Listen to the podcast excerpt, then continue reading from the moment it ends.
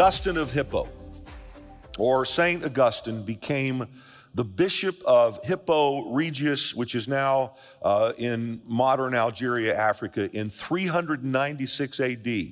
He is, uh, Augustine is, of course, considered to be one of the greatest theologians and philosophers in history. He preached in the great basilica of Carthage and produced many prodigious writings. Most famous among his writings are uh, his Confessions, uh, what has, and what has been called his magnum opus, The City of God.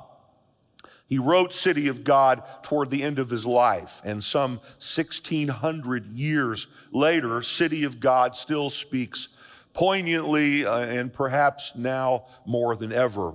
Augustine and his congregation lived at the edge of the Roman Empire geographically and toward the end of the Roman Empire chronologically. And this influenced uh, what Augustine spoke about, preached about, and wrote about, particularly in the city of God. Rome was supposed to be the eternal city, but the empire was collapsing. In 410 AD, Rome was sacked by the Visigoths. It was unthinkable that after hundreds of years of domination that Rome would be pillaged by barbarians, but it was. And some of the Roman pagans were blaming the Christians for discerning the Roman gods and for preaching a religion of peace. It was in this context that Augustine wrote City of God both to argue, uh, to prove Christianity, and also to argue against the pagans. But even more, he wanted to show God was at work through history in spite of the rise and fall of empires, and that though Rome was not an eternal city, there was, in fact, an eternal city, the city of God. And Augustine said that Christians were eternal citizens of that eternal city. Peter Brown, in his uh, highly acclaimed biography of Augustine, wrote this in the years after 410, when Rome was uh, attacked by the Visigoths, the Christians who flocked into the great basilica of Carthage were uncertain of themselves. They had boasted of the Christian era, and now it had coincided with unparalleled disasters. After a generation of success, they found themselves unpopular. Augustine gave them a sense of identity. He told them where they belonged, to what they must be loyal. In a series of great sermons, which became the city of God, he spoke to confused men lingering in a hundred ways on the fringe of paganism, with pagan relatives, pagan neighbors, loyalties to their city, and so on. He told them that they were a distinct people, citizens of Jerusalem, oh God's own people, oh body of Christ. Augustine believed that since the fall of Adam, all of human history, everyone who has ever lived has been divided into two camps God's city and the city of this world. Those who worship and please God, and those who don't. Everyone, Augustine believed, has either an earthly orientation or a heavenly orientation. And he said that we are primarily citizens, if we're followers of Jesus, of the city of God, not the city of man. Peter Brown said that what was at stake in the city of God and in Augustine's sermons was the capacity of people to long for something different, to examine the nature of their relationship with their immediate environment, Above all, to establish their identity by refusing to be engulfed in the unthinking habits of their fellows. And part of what Augustine said is that we are, those who believe in and follow Jesus, resident aliens. We are in this world, we are not of this world. We care about this world, but it's not of first importance. Our focus is on the world that is eternal. See, scripture teaches that those of us who follow Jesus, those of us who believe in Jesus, have been rescued from the city of man and have been brought into the city of God. And that consequently, our identity is found in Christ and our citizenship is in God's kingdom. Jesus is the king of this city, of this kingdom, and he is the king of our lives. Colossians chapter 1, verse 12 says that the Father has qualified you to share in the inheritance of his holy people in the kingdom of light. For he has rescued us from the dominion of darkness and brought us into the kingdom of the Son he loves. Paul wrote to the Philippians and said, Above all, you must live as citizens of heaven, conducting yourself in a manner worthy of the good news about Christ. We are citizens of heaven where the Lord Jesus Christ lives. A part of what we must understand.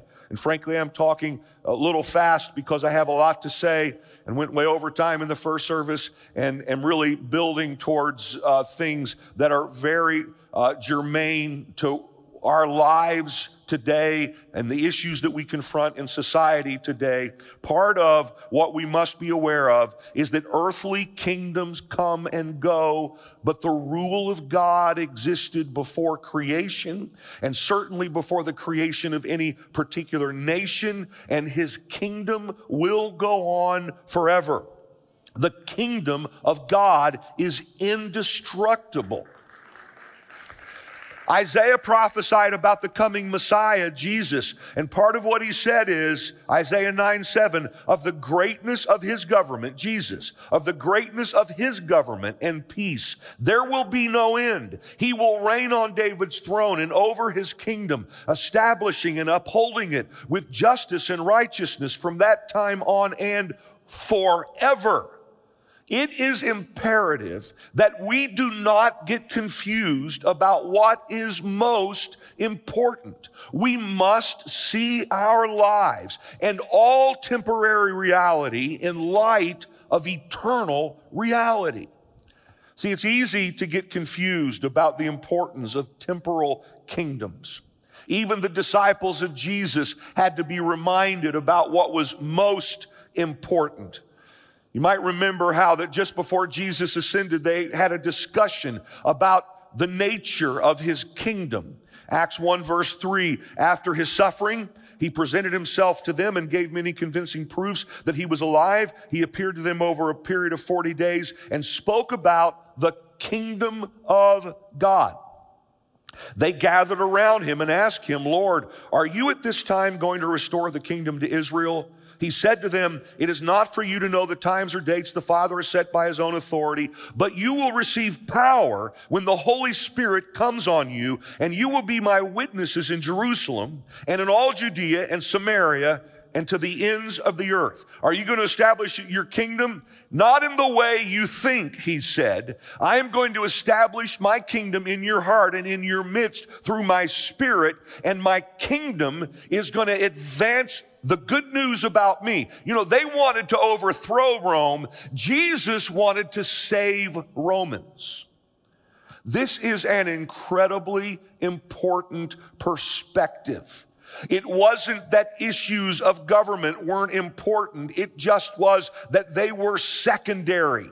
Jesus did not come to overthrow governments. He did not come to set up new governments. He came to establish his kingdom through his spirit in the hearts of those who believe in him and to do something bigger than any government, every one of which is temporary.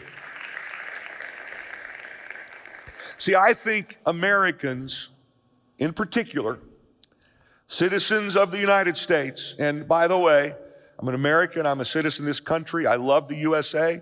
When Lee Greenwald or whatever his name sings, I love the USA, I get teary eyed, all, all, that. All right? So don't misunderstand me when I say this. There's not any other place I want to be. I'm thankful to be a citizen of the United States. However, I think Americans in particular should take special note of the difference between eternal kingdoms and temporary kingdoms. And we should remember that though our tendency is to think that world history revolves around us, it doesn't. We are fundamentally a narcissistic people. And we think, some people even try to find, you know, the, the, thinks that eschatology and the way the world's going to end, all of that, they try desperately to find us in the Bible. Good luck with that. All right? because we're not in it, at least not in any explicit way. I know I just offended some people. I'm sorry.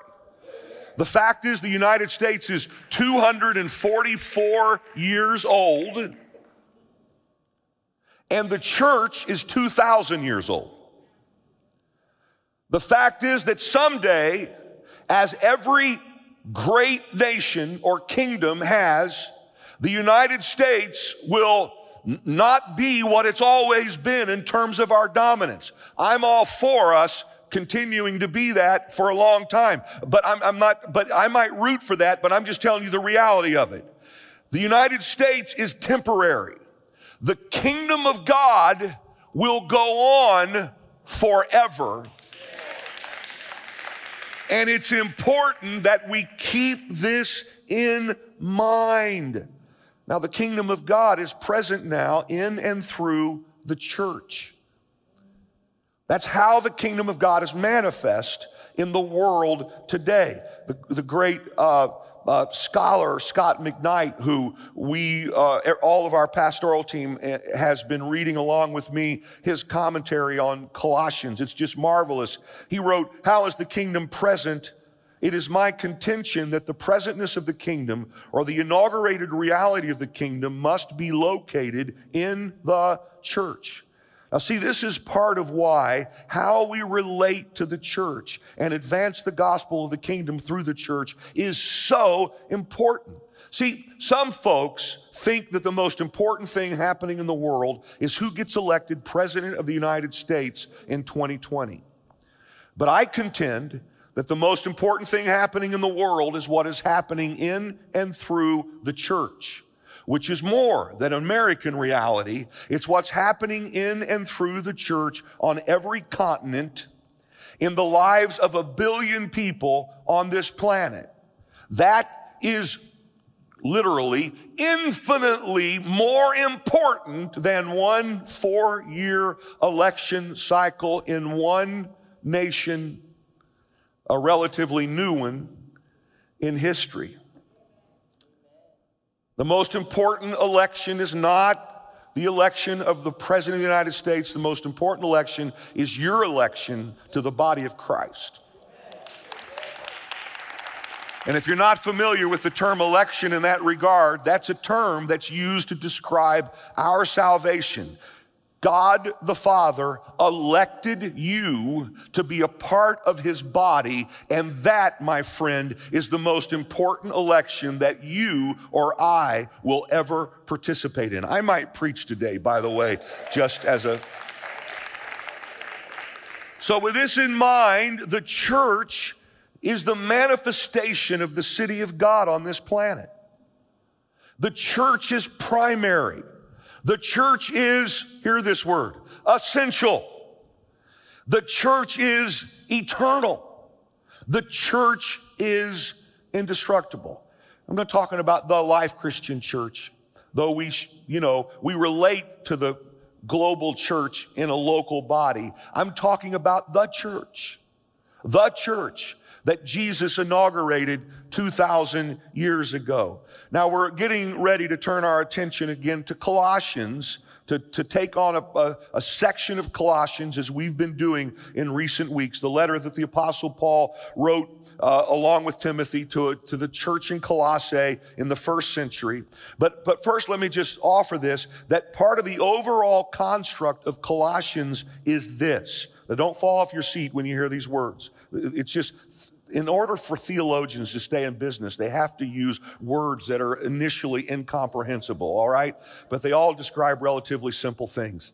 So um, here, here's the, overall construct of Colossians is this Christology leads to soteriology, leads to ecclesiology.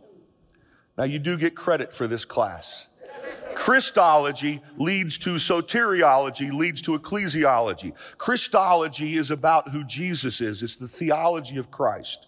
And in Colossians, as we've talked in recent weeks, Paul tells us that Jesus is the Lord of the cosmos, that he existed before everything, that he caused everything, that he holds everything together.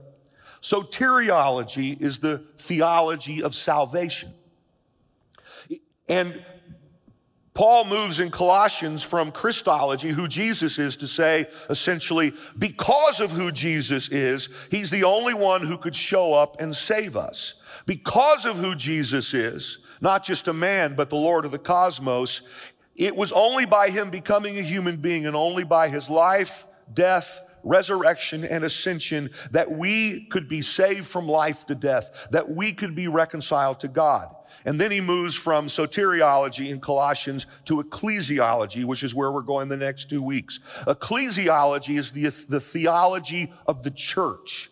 This is where Paul essentially says now the church is that new community where this new life that you found in Christ is lived out. The church is the place where Jesus is over all and in all and through all. The church is the place where Jesus, the Lord of the cosmos, is manifest on this planet. Now, having said that, let's pick up where we left off in Colossians a couple of weeks ago, and I'll slow down just a little bit uh, as I start to get into the things that I want to say today. I'm going to talk uh, uh, scripture here for quite a little bit, and then I'm going to come to practical implications in today's world, okay? Everybody fine? Yes, so hard behind the mask. And you know, the 815 people, they're kind of sleepy. And, you know, I don't know if people left happy or sad or mad or, uh, I suspect everything's okay. But you'll tell me in a little while. So, a major theme in Paul's letter to the Colossians was that the church is so important to what God's doing through history and in the cosmos that protecting the unity of the church in particular, in Paul's writing to the Colossians, the unity of that local church in Colossians, and by implication, local churches uh, all, together, and fulfilling the mission of the church is paramount. It's a really long sentence on the screen behind me. It needs a comma somewhere. Uh, forgive my uh, lack of uh, exact what grammar. I don't even know what to call it. Let's pick up now with that in mind in Colossians chapter 3, where Paul begins to make this shift to ecclesiology, to the theology of the church, and particular talking about the unity of the church. Colossians 3, 1 through 4. Since then you have been raised with Christ. Now, he's, he's now going to sum up a lot of what he said in the first two chapters of Colossians. And um, and make offer some implications of it. Since then, you have been raised with Christ. Set your hearts on things above where Christ is seated at the right hand of God. See, Paul has told us in Colossians that if we've in repentance died to our sins and in faith believed in Jesus, and if we've been baptized, that we have been raised, we have been raised with Christ, and as we're told in Ephesians, we sit with him in heavenly places. Guys, this is an important thing. I don't have time, much time to spend with this, but, but when, when we talk about you being residents, resident aliens, it's important to note that you're sitting here on a seat in West Orange, New Jersey, but in the world of spirit, the world of ultimate reality, the world that is eternal, you are sitting with Christ in heavenly places. You are a citizen of that world of spirit, the city of God, the eternal, indestructible kingdom. You live in both worlds. And part of what we're to do is we're to bring the realities of that kingdom into play, into the realities of everyday life. What did Jesus teach us to pray? Your kingdom come, your will be done in earth as it is in heaven. We want to bring that reality into play in this world. But, but just think about this. There is a spiritual reality. What does he say here? He says, you've been raised with Christ. Therefore, set your heart on things above. And then he goes on. For set your, set your mind on things above, not on earthly things. For you died to your sins, and your life is now hidden with Christ in God. Now he's talking about identity. You are now hidden with Christ in God. This is your identity. And when Christ, who is your life, appears, then you will also appear with him in glory. In other words, Uh, and again, you, you, all of this has to be a brief treatment of a text that, you know, volumes have been written about these few verses. But, but this spirit reality I just described to you that cannot presently be seen will be seen when at the second coming of Christ, when what is real in that world is made apparent in this world. All right? And then he picks up now Colossians 3 verse 5. We'll pick up at Colossians 3 verse 5 where he says, Put to death, therefore, whatever belongs to your earthly nature. Part of the reality of our Christian walk is that though we died to sins, we have to keep putting our sins to death. So that's sanctification. That's the process of becoming in reality who we are in, in, in, in the mind of God or in the, in the spirit uh, uh, realm. And so, though we've died to our sins, we have to keep killing them. And then he mentions here six sins of desire. This is commonly what, how this is talked about. Six sins of desire. And these are pretty common to, to, the, to, to, the, to the sins that are discussed in the lives of individuals throughout the New Testament and Scripture itself, all, all Old and New Testament.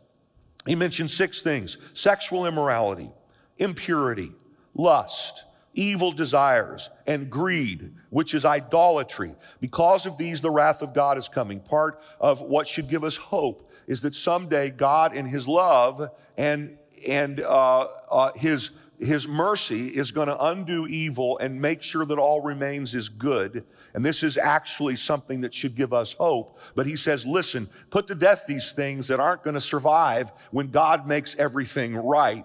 You used to walk in these ways in the life you once lived. So I'm not going to spend any more time on that. It's pretty uh, uh, obvious on its face what those sins of desire are about. Because now then he makes this shift to ecclesiology or to the doctrine of the church or to the way that we should be relating to one another in the church. And he now moves from six sins of desire to six sins of disunity when he then says essentially, not only do you need to not do those things as a person, but now, verse 8, you must also rid yourself of all such things as these. And the focus of the words you're about to hear is a list of sins that cause disunity in the church. The apostle Paul's concern now are speech sins, speech sins that destroy the unity of the fellowship. And here are the things he mentions anger, rage, malice, slander, and filthy language from your lips. Do not lie to each other, since you have taken off your old self with its practices and have put on the new self, which is being renewed in knowledge in the image of God. I'm going to come back to the six sins of disunity, but let me just treat verse, the last part of verse 9 and, uh, and verse 10 together. He tells them that they've put off their old self and they've put on their new self. Self could also be translated their identity. He's saying you put off your old identity and you have put on your new identity. And as you look at the entire context, he's not saying that this is true only as an individual, that you have put off your identity uh, as someone who didn't follow Jesus, and now your life is hidden with Christ in God. But you also have put off the identity of your people group. And you'll see that he's about to nail this here in a second. You need to watch for this. You've put off your primary identity being Jew or Gentile, for instance. And you've put on a new identity and you're now being renewed by the Holy Spirit to actually live in this new person you are every day. And then he, he, he, he makes it clear what he's talking about. He gets specific. He says, verse 11, here there is no Gentile or Jew, circumcised or uncircumcised, barbarian, Scythian, slave or free, but Christ is all and is in all. Just real quickly, he talks about anger and rage, which can't accomplish God's will. He talks about malice, which has to do with a mean spirited or vicious, vicious attitude or disposition towards other people. He talks about slander. It's actually translated from the Greek blasphemia, which is almost always used towards God, where someone blasphemes God. But here he says that people in the congregation who were bringing disunity were blaspheming each other slander. He then speaks about filthy language from their mouths, which is a general expression for uncultured, vulgar, and obscene language directed at others. And then he prohibits lying, which describes falseness and deceit in communication. These people were lying, according to the original text, to each other, or it appears maybe even against each other. And Paul says you have to rid yourself of those things. You have a new identity. And here, there is nothing that can bring us division. You no longer are seeing yourself as Gentile or Jew. Let's look now at uh, Colossians 3:11. This is this will be central to what I teach about the next couple of weeks, Lord willing. There is no Gentile or Jew, and, and, and it's important just very quickly to remember most of the early Christians were Jewish. Um, now Gentiles are coming into the church.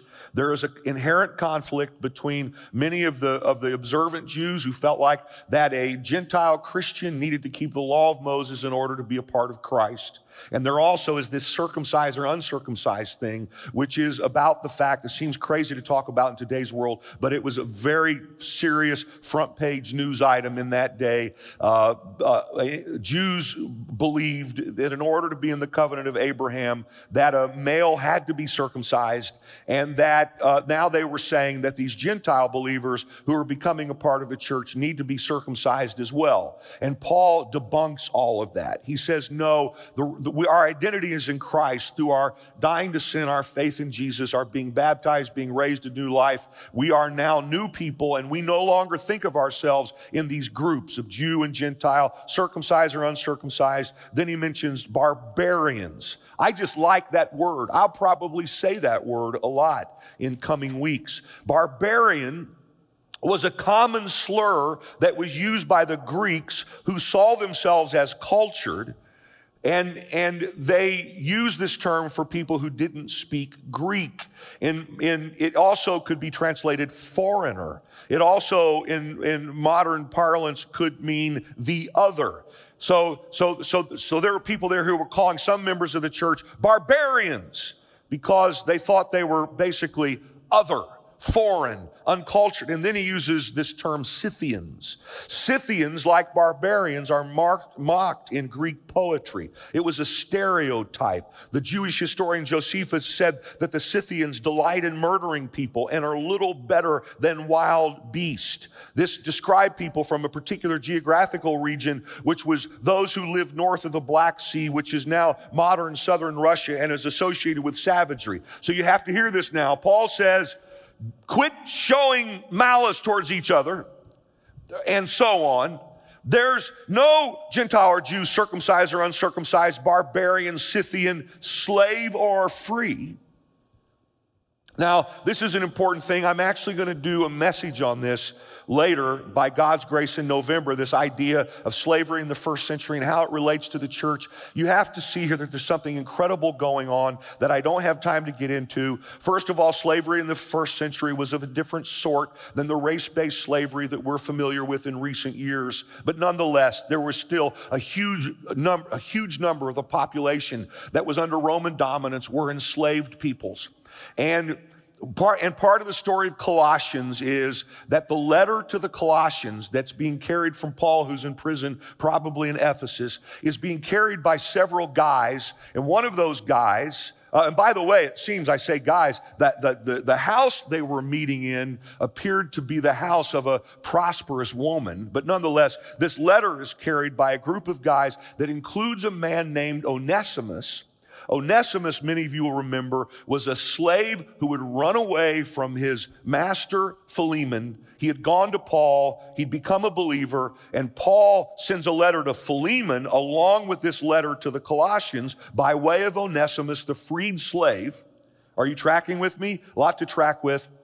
By the way, I'm going to go overtime by about 10 minutes this morning. I just want to go ahead and let you know that. You feel free to go if you'd like. I understand. All right. Now, don't go to sleep if you're watching online, please.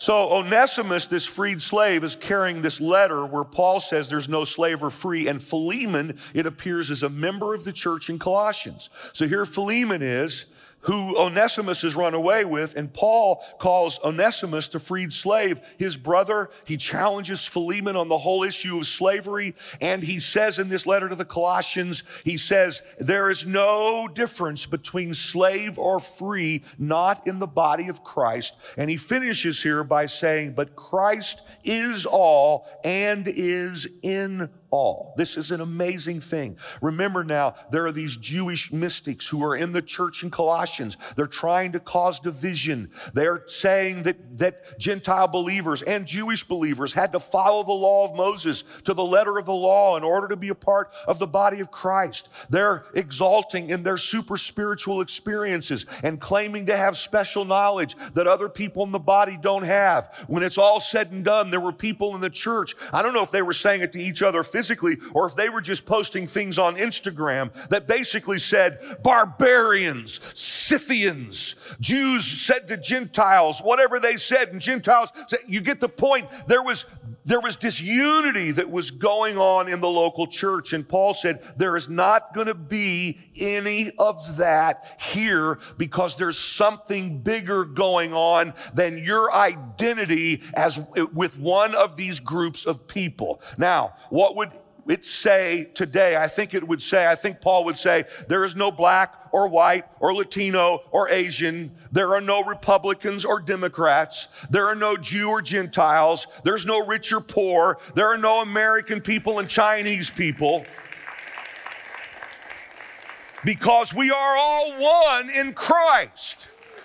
Now, of course, that doesn't mean that there aren't Democrats and Republicans. It's just what we have to understand is we have to remember what's primary and we have to remember what's secondary. And what's primary is our identity together in Christ to where there are no others, there are no foreigners, there is no somebody there are no barbarians. There are only brothers and sisters.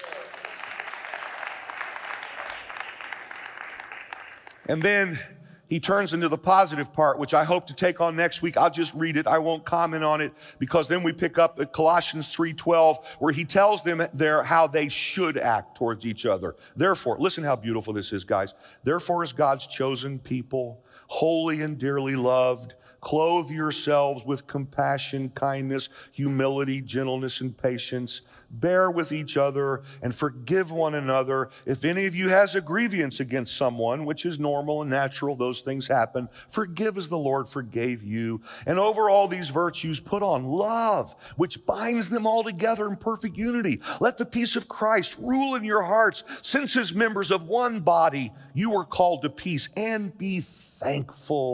Let the message of Christ dwell among you richly as you teach and admonish one another with all wisdom through psalms, hymns, and songs from Carl Brister and songs from the Spirit, singing to God with gratitude in your hearts. And whatever you do in word or deed, do it all in the name of the Lord Jesus, giving thanks to God the Father through him. That's what unity looks like. Okay. Let's talk now with all that six hours of stuff in, in our mind. I think it's really important that I approach current events from the teachings of history of Christianity as they've been understood for 2,000 years. I've always been thrilled with the amazing unity that we've had at the Life Christian Church for 29 years, 29 years this month, 29 years was elected pastor of this church October 27, 1991. So I think October 27 is next week or the next week, somewhere like that.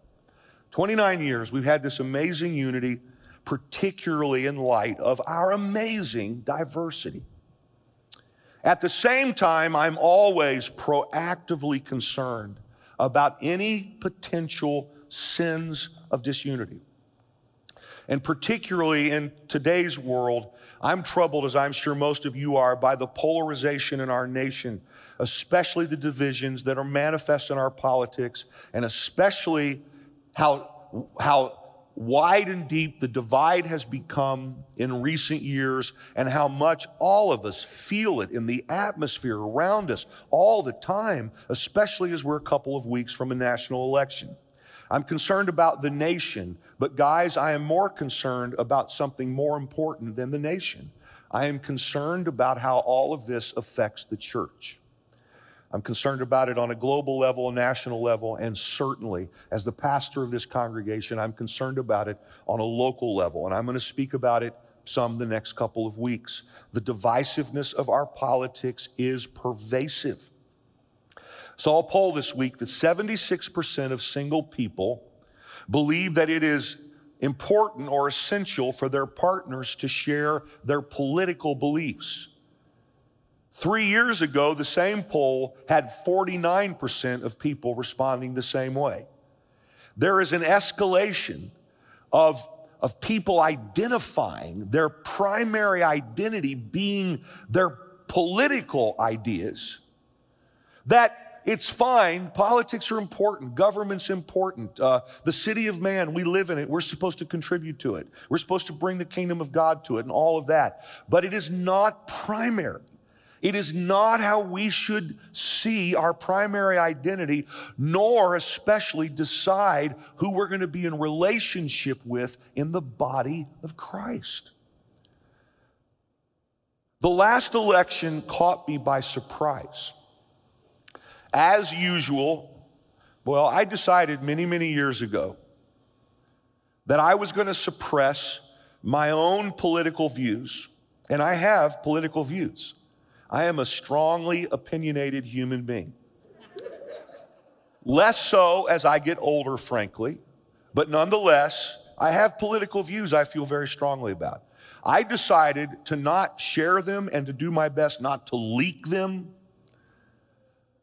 many years ago because I decided that who we are in all of our diversity is more important than me having a feel good because I tell everybody what I think. That doesn't mean everybody else needs to do the same thing. I'm saying I'm doing that as the pastor of a local church, valuing something more. So, for many years, as we've headed towards an election, I've basically just said, I hope you vote. I hope you think Christianly about who you're going to vote for. God bless you. Last election caught me by surprise. The aftermath of the election was shocking to me. We had people I'm embarrassed to say this. These weren't core people, but we had people who left the Life Christian Church because they didn't want to be in a church with people who voted differently than they did. Barbarians, they said. Scythians, Republicans, Democrats. Clearly, folks who leave a church because they don't want to be in fellowship with someone who votes differently than them, have, frankly, no understanding of what it means to be in Christ and for Christ to be over all, in all, and through all.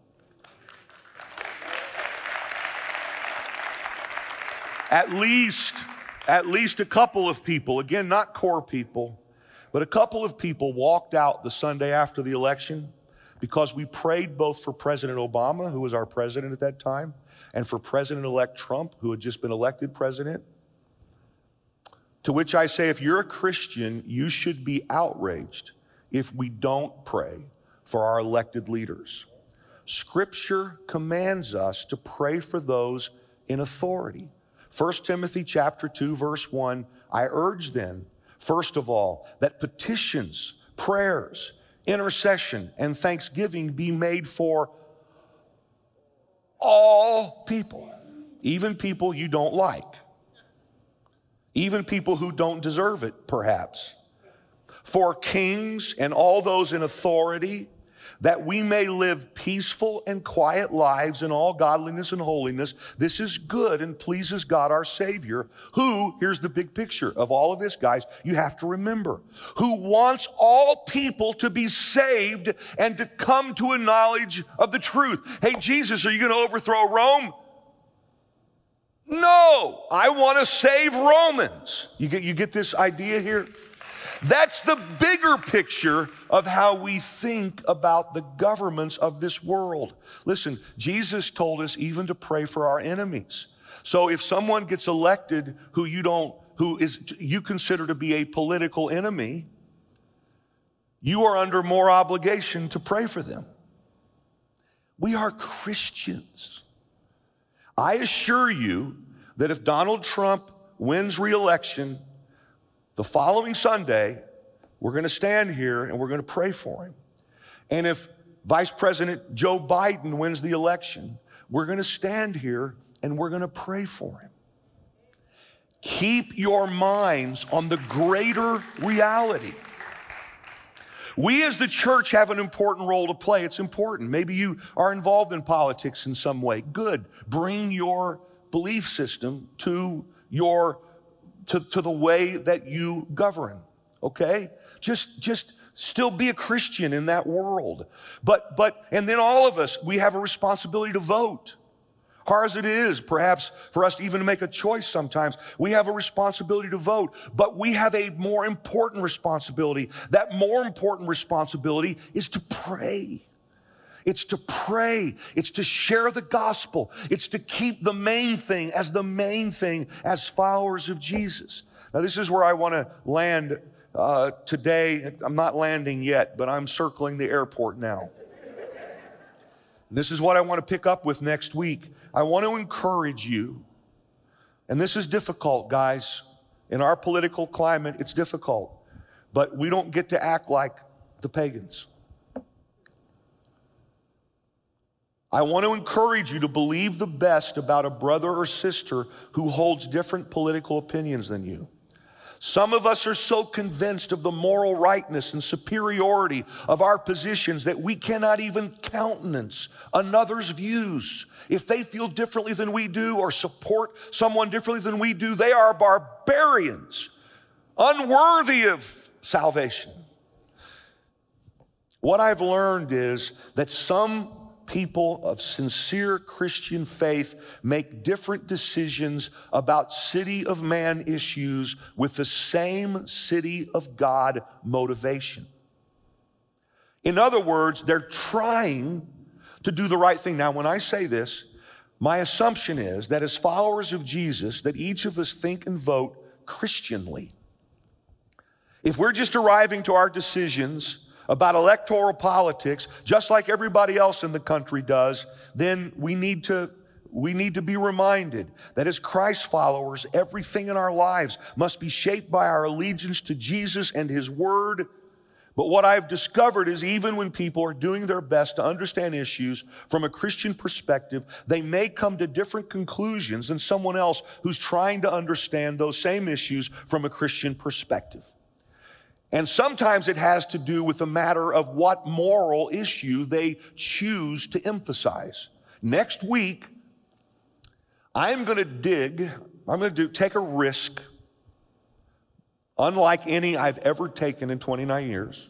And I'm going to talk about two issues that, pe- that I personally feel passionately about that if you emphasize one of them, if that's the t- main thing in your mind when it comes time to vote, you're going to vote one way. And if you emphasize the other one, you're going to emphasize the other way.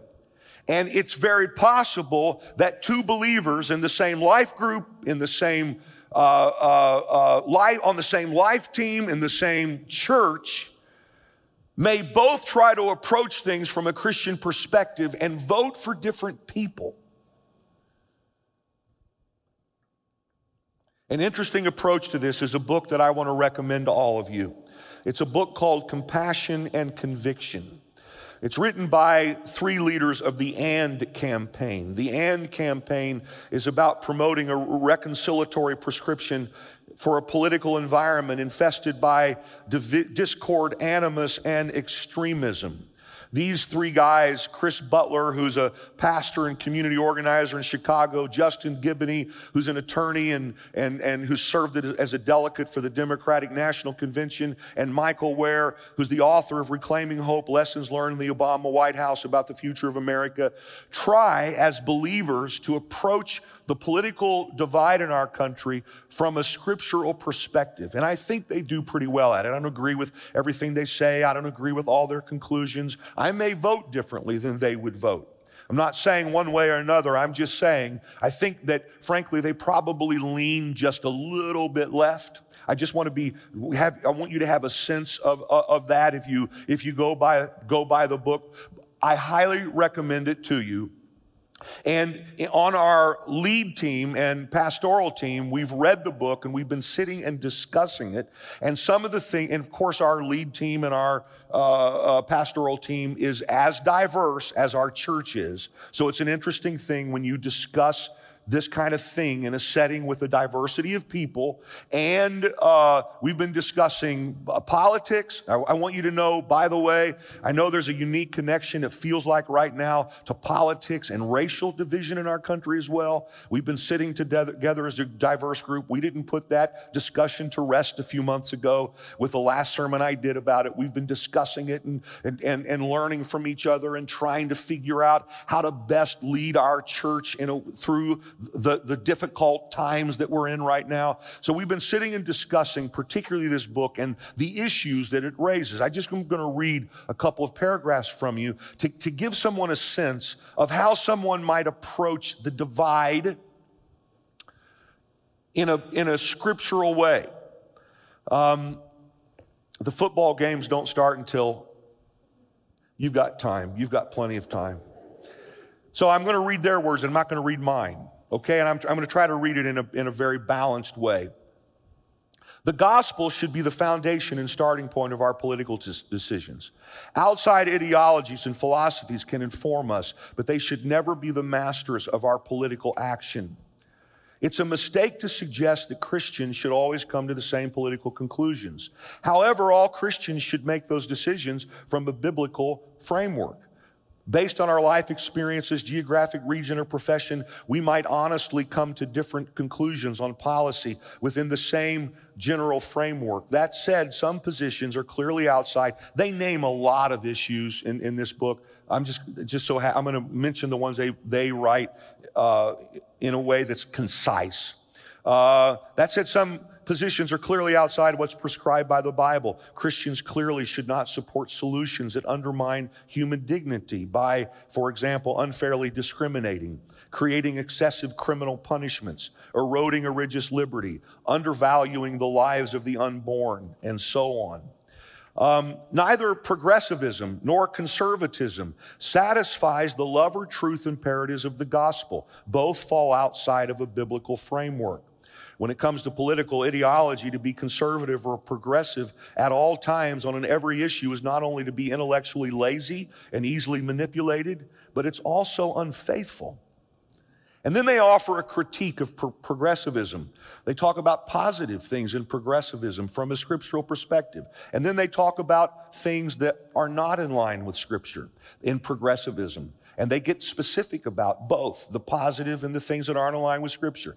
And then they do the same thing with conservatism. They talk about positive things about conservatism. And I'm not going to get into those things right now. And then they critique conservatism as to ways in which it doesn't really advance uh, the, the heart of God as conveyed in Scripture. And then I'll just close with this. They write, Our identity shouldn't be tied up in either progressivism or conservatism. We shouldn't hesitate to correct either when necessary.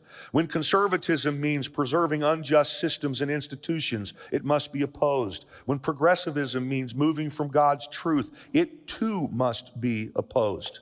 I'd hope to spend a little bit more time on that today, but I'm now I'm setting the table for next week when I'm going to give everybody an opportunity to be angry with me. Everybody is going to have an opportunity to send me an email and say, barbarian.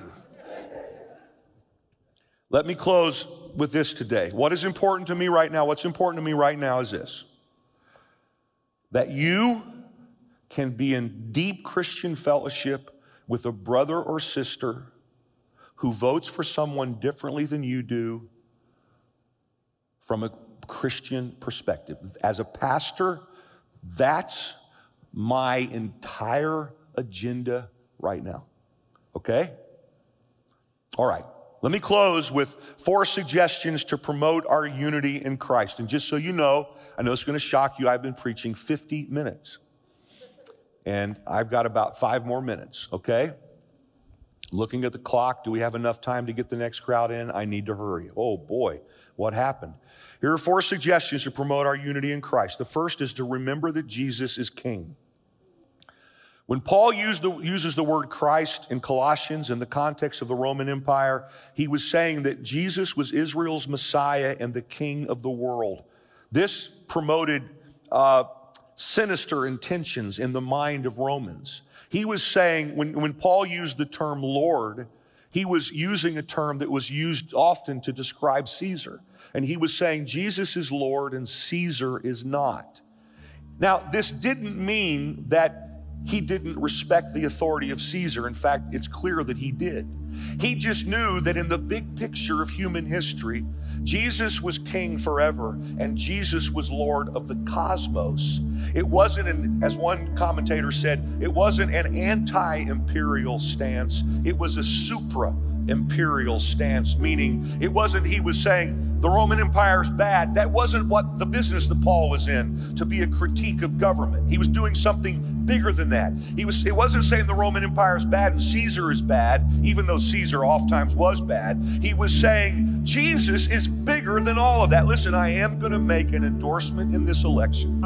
I endorse Jesus as king. And you know, you could you could make a play on a well-known scripture. I endorse Jesus because Jesus first endorsed me. Here's the second thing. Vote Christianly. Harry Blamires introduced the idea of the Christian mind which was able to think about secular issues from a Christian perspective. I encourage you vote Christianly. I'll read something pretty provocative, I think, from Compassion and Conviction, the book that I've just read a little bit to you from. They, they write, do an inventory of where you stand on issues like immigration, criminal justice, abortion, and sexual ethics, and then be honest about how you came to those conclusions. Did you reach your opinions through the love and truth of the Bible? Or have you been indoctrinated by a group identity that's outside of Christ? Try to pick at least one issue where you know many Christians disagree with you and commit to earnestly learning why they believe what they believe and consider it. The worst that can happen is that you will better understand your brothers and sisters who disagree with you. Think or vote Christianly. Third, act in humility. Compare the ubiquitous moral outrage on both sides. And I hear it, guys, from both sides in our congregation. I don't hear a lot of it, but I do. Both sides outraged at some position or some characteristic of the other side, and so on. Um, and there's reason for moral outrage, but compare moral outreach outrage to Philippians chapter 2, verse 3, where Paul said, In humility, value others above yourselves. One of the most important things you can do in a relationship is to, is, to, is to contemplate the possibility the other person is smarter than you are. Contemplate the possibility the other person may have a purer heart than you do. This has been a big thing for me to learn in my life, and frankly, it's helped me a lot.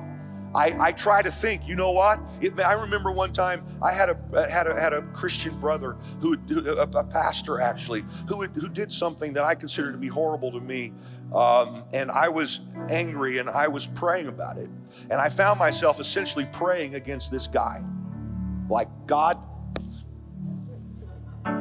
You see what he did, knock his teeth out. I use some of those Old Testament scriptures. And all of a sudden, I felt the Holy Spirit speak to me, and that you know, that voice that you hear inside and say, That guy's my son too.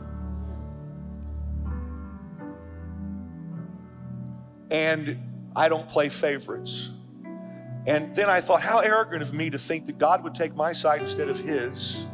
And perhaps there's a right and wrong in the situation, but when it's all said and done, like every good father, he loves all his kids the same. And if this guy messed up, God's going to come and he's going to give an opportunity to repent. Who do, here's the bottom line who do some of us think we are? To think we're the only right one. We should at least contemplate the possibility that someone else, well, during the Civil War, someone said to Abraham Lincoln, Mr. President, we trust during this time of trial in which the nation is engaged that God is on our side and will give us victory. To which President Lincoln replied, Sir, my concern is not whether or not God is on our side. My greatest concern is to be on God's side, for God is always right. That's a be- who could question the moral rightness of Abraham Lincoln's position in the Civil War?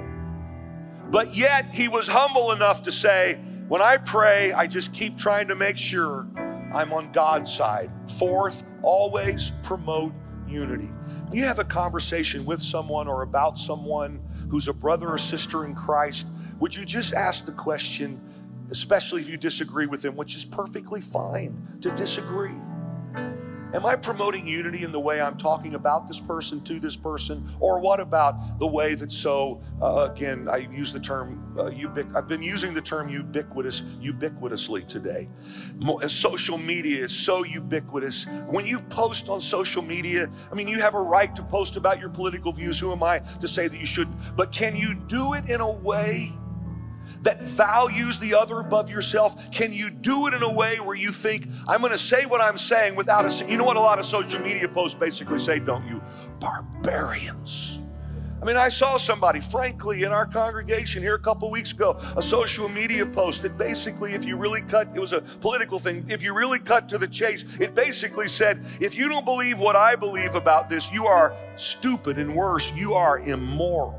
Listen, guys, there is no place for that in the body of Christ. We can find a way to express our views in a way that honors the other as a child of God and someone worthy of respect and dignity, and where we promote the unity of the church. And I am so grateful that that has been our story for 29 years, and I expect it will continue to be